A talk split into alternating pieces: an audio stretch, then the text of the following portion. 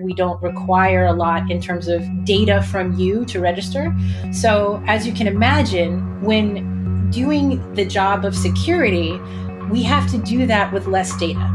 And I think one of the great things is that we have a lot of brilliant minds on the problem, which really have made us able to do more with less. We're able to respect user privacy. We're able to not have maybe as much data as others, but we're still able to strike that balance and still do what we need to do to protect the experience for the users without having them kind of compromise their idea of privacy.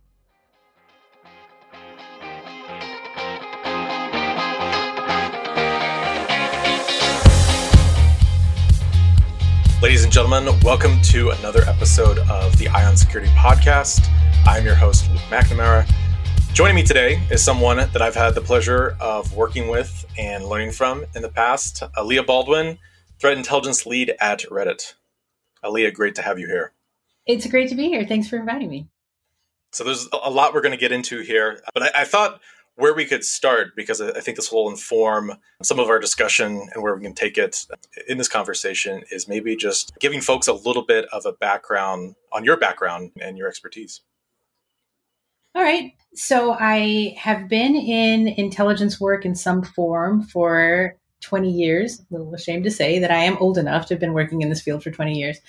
I started in more traditional intelligence, put that in air quotes. I was doing signals intelligence in the military. I did that for six years before I started to kind of move into the realm of technology, where I, I, worked for an IT solutions company for a couple of years outside of Intel. And then following that, when I really realized that my passion, my calling really was Intel work, I got back into Intel, but in the cyber realm at the State Department, the United States State Department. And so that's where I started kind of fusing my understanding and knowledge of Intel work with the idea of how this manifests in the realm of computers and networks and really learned a lot there about where I ended up focusing a lot of my career in state sponsored activity, looking at cyber espionage and things of that nature. And your current focus at Reddit, describe for us a little bit about what your team's mission is and, and what you do. The team that I'm on in Reddit is called Threat Detection, and we're inside of a larger safety organization at Reddit. And the mandate for safety really is something that we hold very dear, and it's to protect good users from bad experiences. And everything that we do, we try to make sure that we're upholding that mandate. Specifically in threat detection, we are responsible for looking at malicious or suspicious coordinated activity, largely by external agents that are working to manipulate content and people. So, really, instead of looking at the one to one things that might be going on on the platform, we're trying to figure out the story behind more large scale coordinated behaviors and how do we detect and mitigate those things.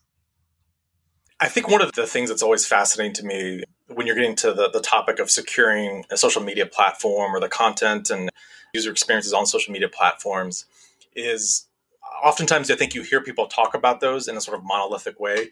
But of course, they're all very different. And the sort of way that everything is set up, the different aspects of how closed off it is, or the ways that people engage on the platform, I think make securing a platform like Reddit different than some of the other social media platforms. So, what are some of those things specific to Reddit? And hopefully, people listening, if they've not already, will go check out Reddit and all the different communities that exist there. But what are some of the, the unique things about Reddit and how things are structured and the ways in which people engage in conversation there? One of the things that I think is very interesting about the way that we have to balance security and safety in Reddit is understanding the thresholds and the level of tolerance that different communities have for different things, right? So site wide rules can be more strict or a little more tolerant of things than others. So I think that one of the things that we have to pay attention to is that tailored experience, right? When we're looking at things that are reported as violations, we have to understand that there's a difference between what we may see at the platform level as a violation and what a community understands as tolerable. The other thing that I think is interesting in terms of like presenting a unique challenge to safety at Reddit is the fact that Reddit very much respects the privacy of our users. We are not the platform that really collects a lot of information on the user base and actually even referred to as pseudonymous, where you don't even use real names. We don't require a lot in terms of data from you to register. So, as you can imagine, when doing the job of security, we have to do that with less data.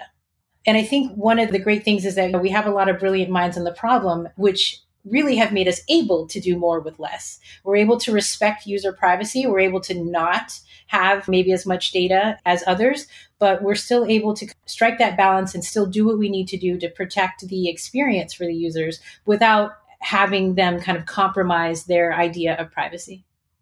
It's an interesting aspect, I guess, looking from the outside, where so much of the activity, obviously, that takes place on Reddit is in the open. I think you have the ability to like communicate directly with other users within the platform, right? But most of it is kind of out there being posted within these different communities, within the various subreddits.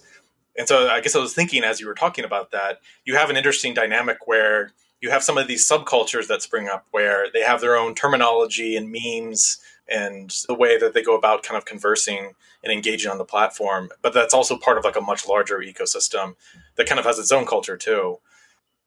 When you're thinking about it from an adversarial standpoint of how various threat actors or malign influence could seep into that, what are some of the things that you have to think through of, of how the platform can be exploited or targeted by these sort of outside influences?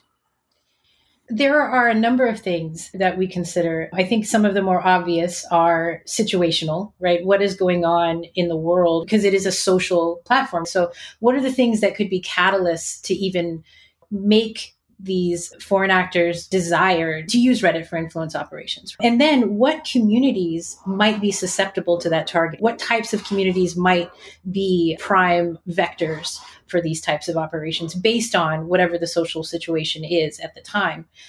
We also have to think about what that means in terms of how our communities are built around a democratic voting process, right? For how posts are amplified. And one of the things I do want to note is amplification, in my opinion, is a lot more difficult to do on Reddit because of that voting practice, right? So you can't just post something and then have a billion people repost or share it with friends. It's very insulated in a community, except for the fact that voting is a way that people can elevate something or elevate a topic or elevate a post. So what the foreign actors really have to try to do is get buy-in for people to actually upvote these posts. So I do think it adds an extra obstacle, but that works in our favor. I think that at the end of the day, it's still something we have to consider and look at, right? Vote manipulation is a thing that we absolutely look at in terms of understanding suspicious and malicious activity on the platform. And I think that our structure with communities and moderators really, really does help act as a force multiplier when it comes to defense because these are people who have an investment in the communities, but they also understand them very well culturally and they can see anomalies much faster than we could in the sense that they know when something isn't fitting with what's normal in the engagement and interaction that happens in their communities. So, yeah, a lot of times the partnership that we have with the moderators and partnership that we have with users of Reddit and understanding that they are able to directly report things does also help us in being able to surface, understand, and then, of course, in the end, mitigate a variety of kinds of threats to users. So, we've talked a little bit about the sort of problems that you're focused on dealing with extend beyond just disinformation. But I do want to focus on that a little bit because that's one that I think increasingly over the last couple years, you're seeing more and more people talk about and put into the category of different cyber threats that we have to think about and contend with and have their own various impacts. How do you think about some of these threats, particularly coming from your background and with your perspective? Focus on foreign adversaries, more in the cyber espionage space, other components of that as well, going back in your time working in signals intelligence. How do you think about the problem of disinformation and influence operations across social media? It's really something that's, I think, evolving even for me. I think I spent a lot of time working in much more concrete areas of this when we think about foreign actors and their malicious cyber activity. IO, information operations, is a whole new world that is evolving itself.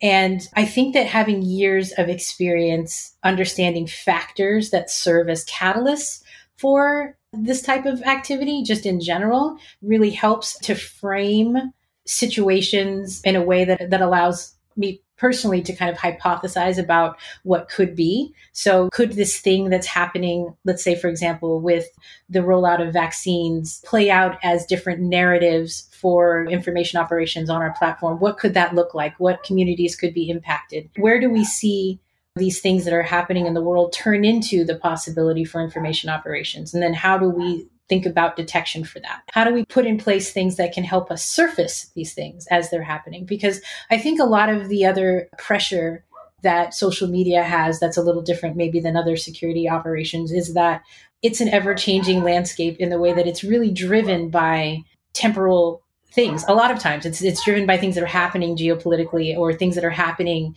socially or everything from an election to COVID to something as simple as grassroots movements for a particular agenda in a certain country. There are a number of reasons why things can play out as an information operations what's the word I'm looking for? campaign. A campaign. Yeah. yeah. and so I think having the back history of really thinking about the adversary, thinking about their motivations, understanding why they may do what they do really helps, I think, in this space to kind of, like I said, frame situations in those terms and try to then think through the possible scenarios and try to get ahead and kind of tease out and hunt for these type of operations on the platform. Yeah, which I guess in some ways is no different or not too dissimilar from conceptualizing what spear phishing lures are going to be used in the coming weeks if there's a G20 conference coming up or there's some other event happening that could drive that sort of activity. But one thing I want to get your perspective on, and I'm sure this has been a conversation we've had in the past before, but sophistication. So, thinking about sophistication and maybe more traditional intrusion operations, cyber espionage, you can see some threat actors that are incredibly sophisticated with how they carry out the actual operation itself, maybe the malware development. You can kind of categorize a level of sophistication around that too, how well it was developed, maybe the overall stealthiness of the operation. But sometimes there's a divergence between threat actors that maybe are not incredibly sophisticated with their tools, with their capabilities, how they go about their operation, but from an impact standpoint, they may still be incredibly effective. So, how do you think about that concept, I guess, of sophistication and how it applies here in the, in the disinformation space? I think that it would also largely depend on the target, which one should be prioritized. Because I do agree that there is a kind of tactical sophistication and an operational sophistication to consider. And the components for those things are very different, right? And one of them may be more focused on the tools and the technical ability to do something, to, to be able to bypass firewalls or to be able to have a very complicated malware. And then there's the other side that's really more operational sophistication that's really focused on being able to, to have social engineering that's unparalleled or have operational security in the operation that it doesn't allow defenders to be able to kind of trace your steps or understand your methodology. So I think that depending on what the target is, the weight of those types of sophistication will be different. If somebody's trying to get into your organization and exfiltrate information, obviously the technical sophistication is going to be pretty heavily weighted because I, am assuming that in an organization with a security apparatus, you have things in place. The, the actor is going to have to work hard to technically bypass what you've got. Now, I say that knowing that the social engineering is also a key piece of that a lot of times with, with spear phishing in particular. But with information operations, I think it is more of a, a social engineering game. So that's really what it is. There isn't a lot of technical sophistication involved, if any. A lot of it is really understanding your target. And that usually is people. So understanding how to manipulate people and how to shift conversation, let's say, in the direction you want it to go, or to be able to promote a narrative that you want to promote, to be able to get more buy in is very much tied to a very high level of operational sophistication. And I think that's where, in cyber threat analysis, it's a place that I don't think we focused a ton of energy yet in getting people kind of specialized in the psychology of these types of operations. I think defense in this space is really tough because of that. I think that a lot of times in CTI, we focus on understanding technical operations, how networks work, how malware works. But really, IO, like I said before, is really an evolving space. And I think we're starting to understand now that that operational sophistication that really is the biggest part of this, that we don't necessarily specialize in in this field, is one that we've got to definitely dedicate more time and training there. Yeah. And one of the reasons I guess I asked that question is getting to this question around assessing the impact of disinformation mm-hmm. and influence operations. Mm-hmm. And that's one where I think I wish kind of holistically across the space, everyone that's kind of involved or has a piece in addressing and dealing with these sorts of campaigns, we understand they're malicious. We understand that they have to be analyzed and disrupted and kind of awareness to to users to citizens is important to make them aware that these threat actors are carrying out these activities but one of the areas where I think that it gets very difficult to differentiate, and we sort of differentiate, or we talked about differentiating based on sophistication of methods. But how do you think about differentiation based on impact? Because I can imagine there's different mechanisms you could have to look at engagement on a post. You could have mechanism to assess how many people saw a post or something like that. But being able to actually assess, well, what's been the impact to the individual, to the group of individuals that may have been impacted by these operations? That seems to be a much more difficult question to answer. How do you think about that? I'm giving you the, the easy questions, obviously. yeah, I, first of all, I mean, I'll just say I agree with you. That is a difficult thing to measure. I think that when we think about things we can try to control when it comes to security, it, it is things like exposure. We try to reduce the impact. I think we think about impact reduction versus being able to measure what the impact was on an individual, because I think that's hard to do as well, right? I, I think that understanding whether or not, for example, whether or not a narrative had actual impact on people in a community would take time to understand because I think it would have to stem from a real study of what type of engagement happens following. Was there more agreement or upvoting, or was there more of the sentiment present? Maybe those are things that could be looked at. But I think right now, in the space that we're in, the goal is really to reduce the impact of such things by reducing the presence of those things by reducing exposure of those things. If, we're able to see it in as real time as possible and then take action to reduce exposure to content we know is put there with malicious intent, then I think we're doing the job of not needing to necessarily get to the point of assessing impact because we've already we've already taken away the greatest piece of that. Right. I would imagine when you think about one way to approach the prioritization of those threats, particularly in the, in the information operations space, looking at things like where you have a user base, if you're thinking about different regional threats or different communities that you've seen targeted in the past, those would all play into how you might focus resources on addressing sort of emerging threats that are coming out on the platform. Because as you noted before, that it's a very dynamic space. And so you're not necessarily dealing with the same known threats or entities when you're initially looking at those reports of that activity emerging? Yeah, I think that for us, it is very important to focus on where we exist as a platform, right? Because those are obviously the populations that are susceptible to these operations, to these malicious activities, right? So, in terms of how we think about prioritizing, for sure, one of the things that is top of mind is do we have communities that are relevant to that activity, right? Is it because of geography? Is it because of a certain concept or ideology or all of these things that can be represented as communities on the platform? Do we have a presence there? And even geographically, in terms of like literally geographically, is it related to a place where Reddit has a large enough user base and presence for it to have significant impact. So I think for sure those are things that we evaluate in terms of looking at which things need to be moved up on the list or, or not, just based on the, the potential for impact to the communities.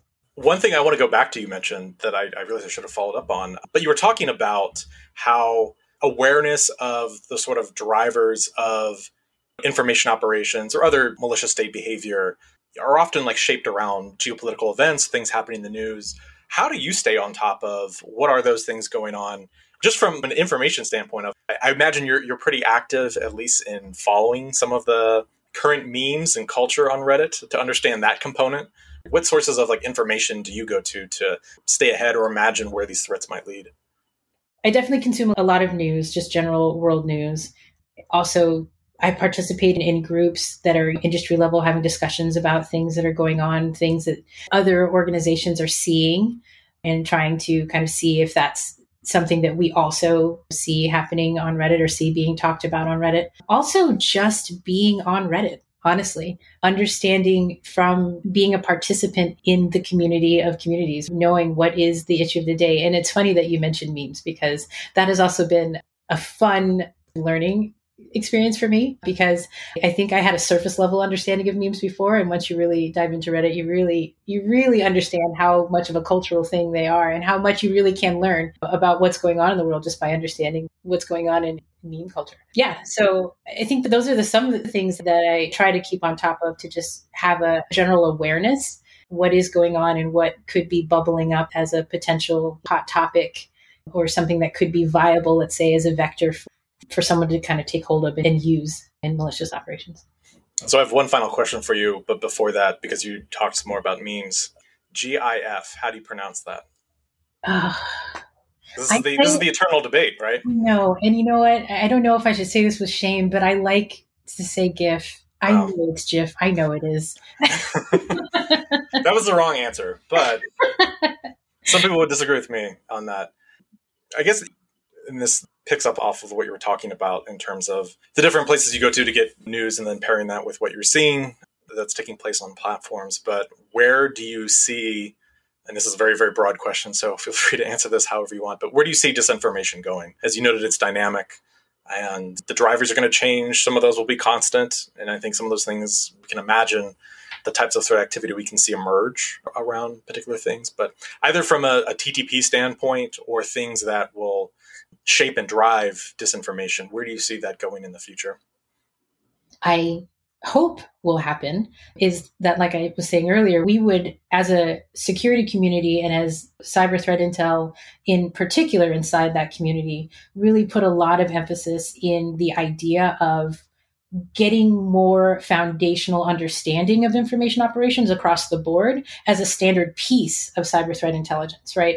Understanding the psychology of these things, understanding how actors have leveraged this as a tool and having case studies and scenarios that are apparent to bring forward a new kind of thought process around this as a main staple in intelligence analysis, in cyber threat intelligence analysis in particular. So yeah, that's that's kind of my idea on where I hope it will go. I don't know if it's a prediction, but definitely a, a thought about future direction in this in this area. And do you think that we will see. I mean, one of the pieces that has there's always been discussion around has been the usage of deepfake technology, artificial intelligence manipulated imagery. And I think that's for the most part what we've seen when we had Leon last year. He was talking about that. A lot of it's been manipulated still images, but I think the concern is always that we'll see videos being utilized and, and targeted increasingly more. Do you think that we'll see more of those technologies as we go into the future being used for disinformation? Yeah, I definitely think there's room for that to become more of an issue as actors seek to understand more about how to leverage it and how to effectively leverage it, I think is is key.